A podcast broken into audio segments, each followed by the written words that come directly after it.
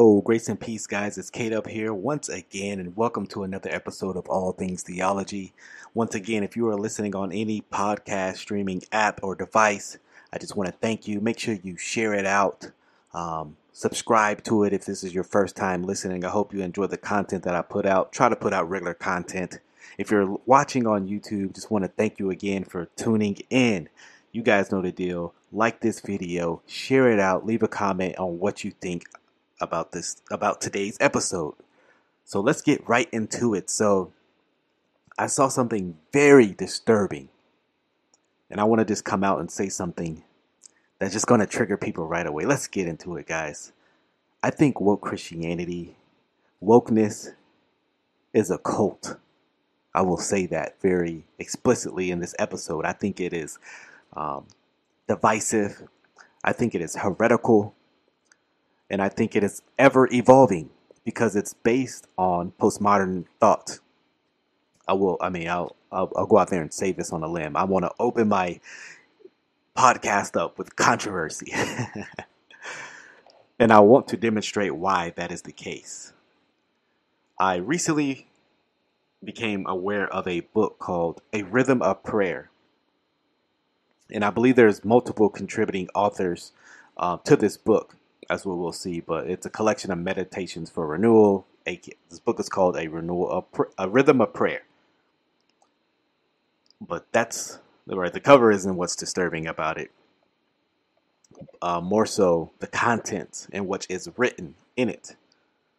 Let's get into um, something real quick. Let's let's get into what I believe his name is Ch-. I, I don't know how to pronounce her name. Chanequa Walker Barnes, PhD. She has a doctorate. Excuse me if I butchered her name. I'm quite certain I did. but this this the chapter of this book is Prayer of a Weary Black Woman, right? But let's see what she says in this. It's a prayer to God, right? So we would argue, hey, our prayers ought to be informed biblically on what we are to pray about, right? Listen to the first line of this sentence. It said, Please, dear God, please help me to hate white people. You hear that? She's calling on the name of God to hate other image bearers. But let's continue. Please help me to hate white people, or at least to want to hate them. So she doesn't hate them, she get, she's begging on God to give her the desire to hate image white image bearers. I want to stop caring about them individually and collectively. I want to st- stop caring about their misguided, racist souls, to stop believing that they can be better, that they can stop being racist. And, and this is the problem of wokeness. This is the fruit of wokeness as well. She doesn't believe that white people can be better or stop being racist, so therefore she wants to hate them. If she doesn't already, which it's very clear she does. She says, I'm not talking about the white anti racists. Those who have taken up this struggle against racism with their whole lives, the ones who have who stand vigil for weeks outside jobs where black women are killed, who show up in Charlottesville and Ferguson and Baltimore and Pasadena to take a public stand against racism and police brutality, who are so committed to fighting white supremacy that their own lives bear the wounds of its scars. So she's, I'm not, she's like, I'm not talking about the real racists, right? it, it, you know, from, from her own, uh, you know, opinion, from her own, even like where she will call like, yeah, these people who actually hate racism, I'm I'm not she's like, I'm not talking about them. Like, wow, right? That's that's that's quite scary. I, I'm not talking about them. Hold on, I'm trying to actually zoom in on this because, right. yeah, I'm not talking about the actual races. She said, no, those aren't the people I want to hate. I'm not even talking about the ardent racists either, the strident segregationists who mow down non violent anti racist protesters who open fire on black churches, churchgoers, or who plot acts of racial terrorism hoping to start a race war. those people are already in hell. She's like, I'm not talking about those those people, right? It's my comments. Those aren't the people she's talking about. So who is she talking about? Quite strange. Let me get this here. So let me go to this next page here. Take that down. Pull that up for you. Hope you guys can see it well. Try my best here. She says, Those people are already in hell. There's no need to waste hatred on them. Perhaps, however, you could make sure that they don't take the rest of us with them, that their attempts at harming others are thwarted, and that they don't gain access to positions of power. My prayer is that you would help me to hate the other white people. You know, the nice ones. The Fox color the, the Fox News loving, Trump supporting voters who don't see color, but who make thinly veiled racist comments about those people.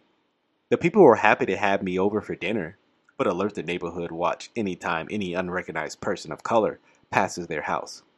The people who welcome black people in their churches and small groups but brand us as heretics if we just if we suggest that Christianity is concerned with the poor and the oppressed as as if but notice how they frame the discussion as if anyone's calling you heretics because you care for the poor, poor and the press. No, that's not why you're being called a heretic. Let me say that very clearly.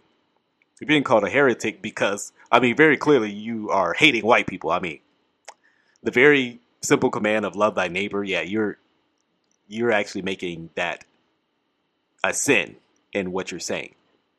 Matter of fact, you're asking. It, it, I was very reminded of uh, the scripture that says, "Woe to those who call evil good and good evil." I mean, that's very clear in this uh, passage here. Continuing on, she says, "The people who politely tell us that we can leave when we call out racial microaggressions we experience in their ministries." But since I don't have many relationships with people like that, Wow, that's kind of sad.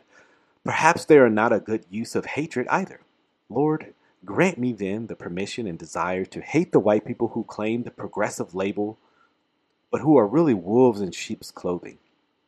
Those who've learned enough history, read books, read enough books, spend enough time in either countries and other countries to make themselves seem knowledgeable, even though that knowledge remains far removed from their hearts.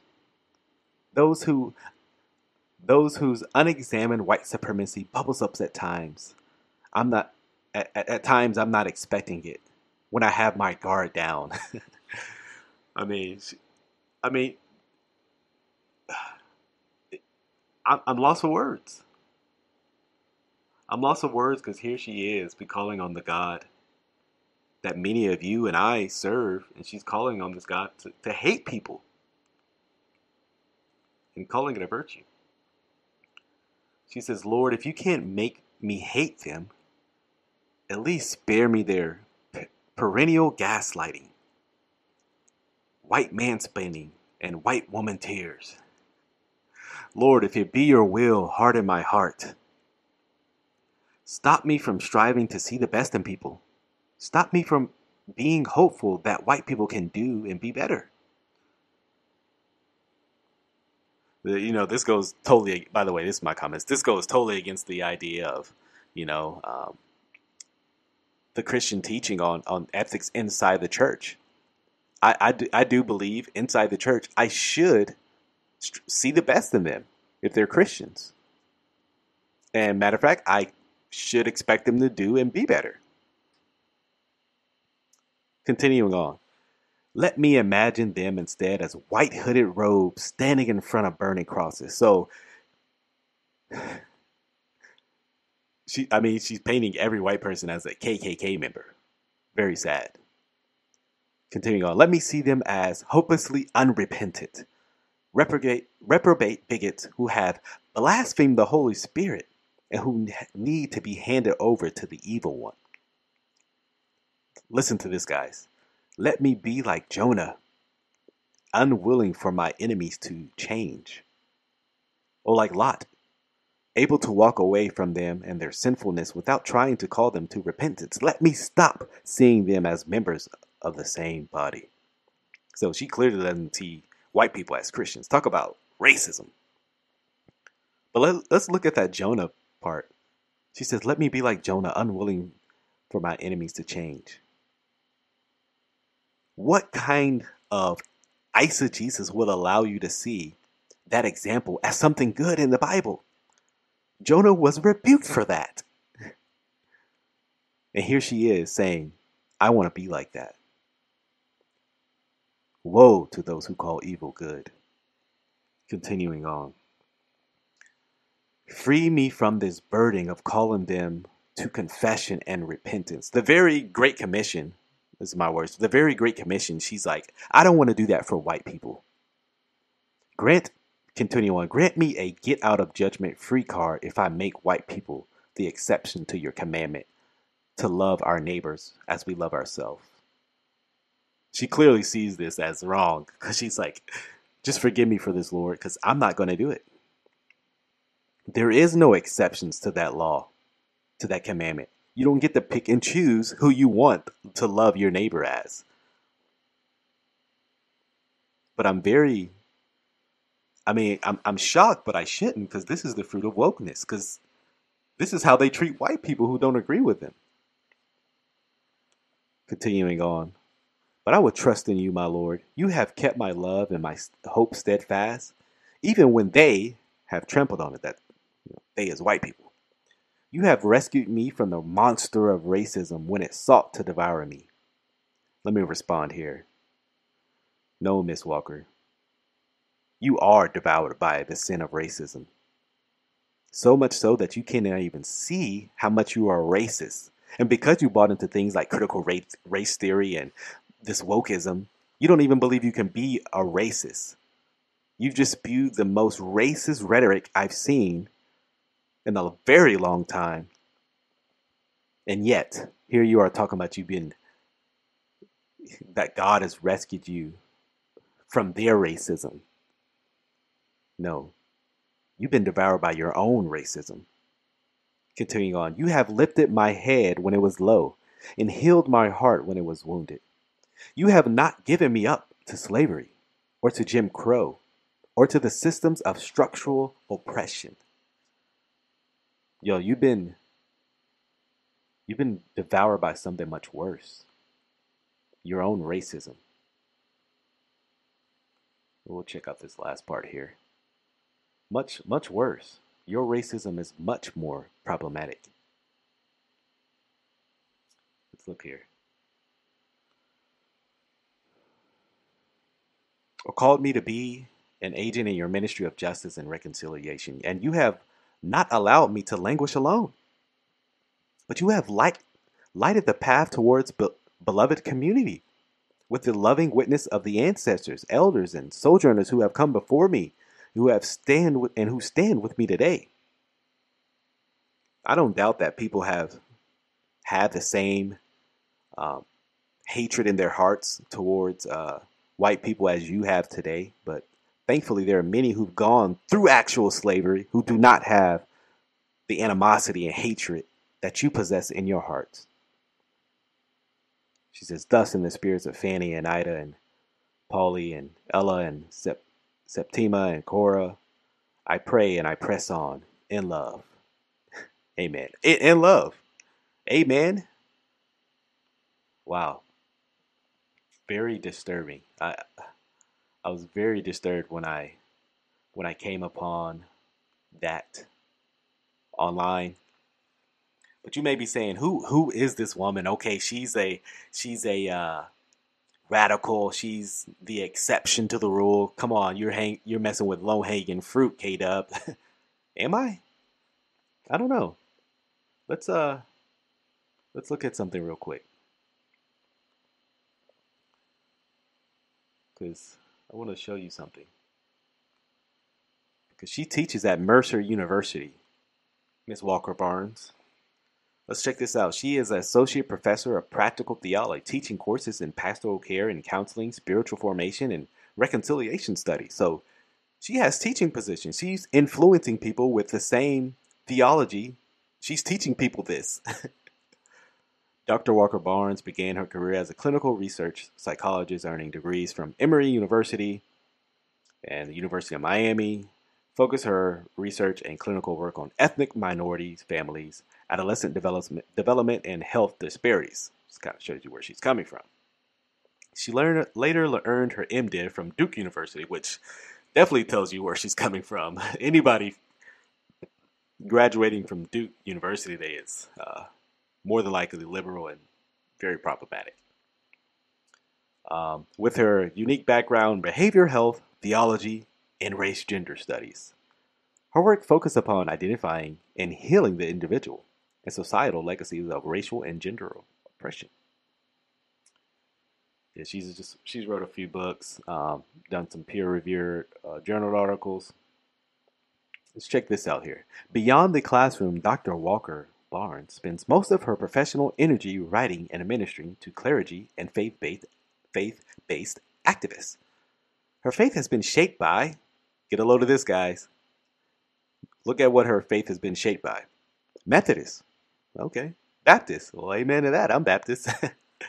and evangelical social justice communities, as well as by Buddhism and Islam. She, whoa, whoa, whoa. You'd be like, whoa, whoa. Buddhism and Islam.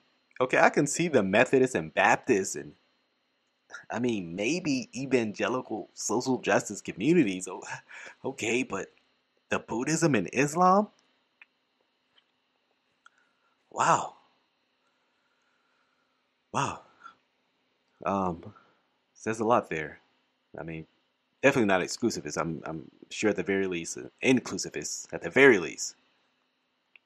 Um, she is an ecumenical minister ordained by an independent fellowship that holds incarnational theology, community engagement, social justice, and prophetic witness as its core values. Now, I had to look up what incarnational theology. I've, I've actually experienced this. I didn't know it had a name, but this is the whole uh, people who. Hold on, let me let me look this up because I have this link here. Incarnational theology is pretty much the, uh, you know, we are to become Jesus and display Jesus kind of theology. It's it's it's moralism. You know, it's you know we don't we don't the gospel preaching the gospel conversion. It, it, you know those things aren't essential but you know, displaying the ethics of Jesus, and even that is interpretive and kind of kind of lost there. But yes, yeah, a very interesting woman, I will say the least. Um, but man, I mean, let's ponder this for a second, guys. Let's ponder this. Imagine an influential white pastor today, right? Calling upon the name of God to hate black people. This would be on Fox News, CNN, uh, every every Disney Channel. this would be everywhere, and this man would probably be thrown in prison. He would lose his church. He would lose everything. But people like this are given platforms today.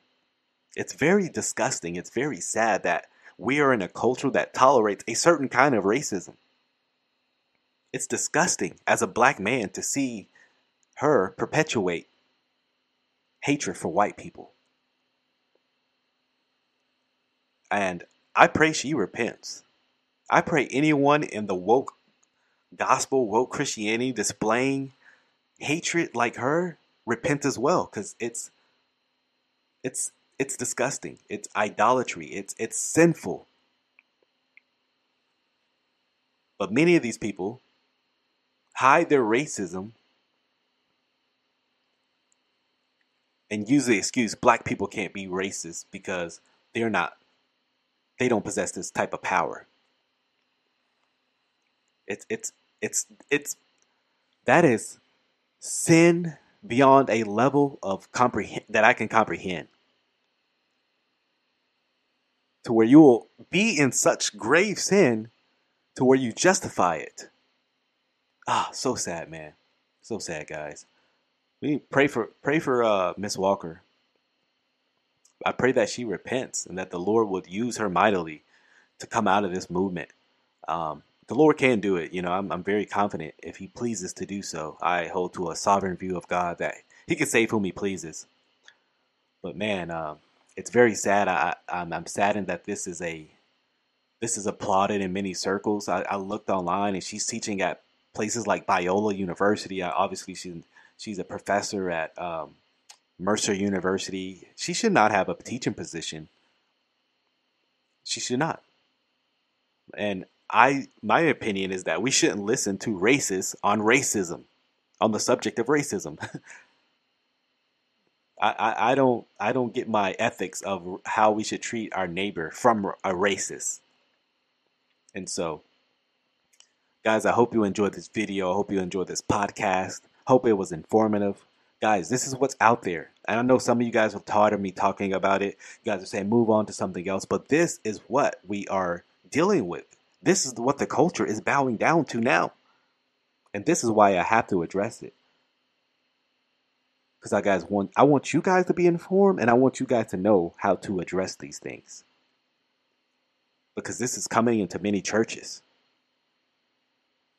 Do not be deceived, my friends. So, guys, until the next time, grace and peace.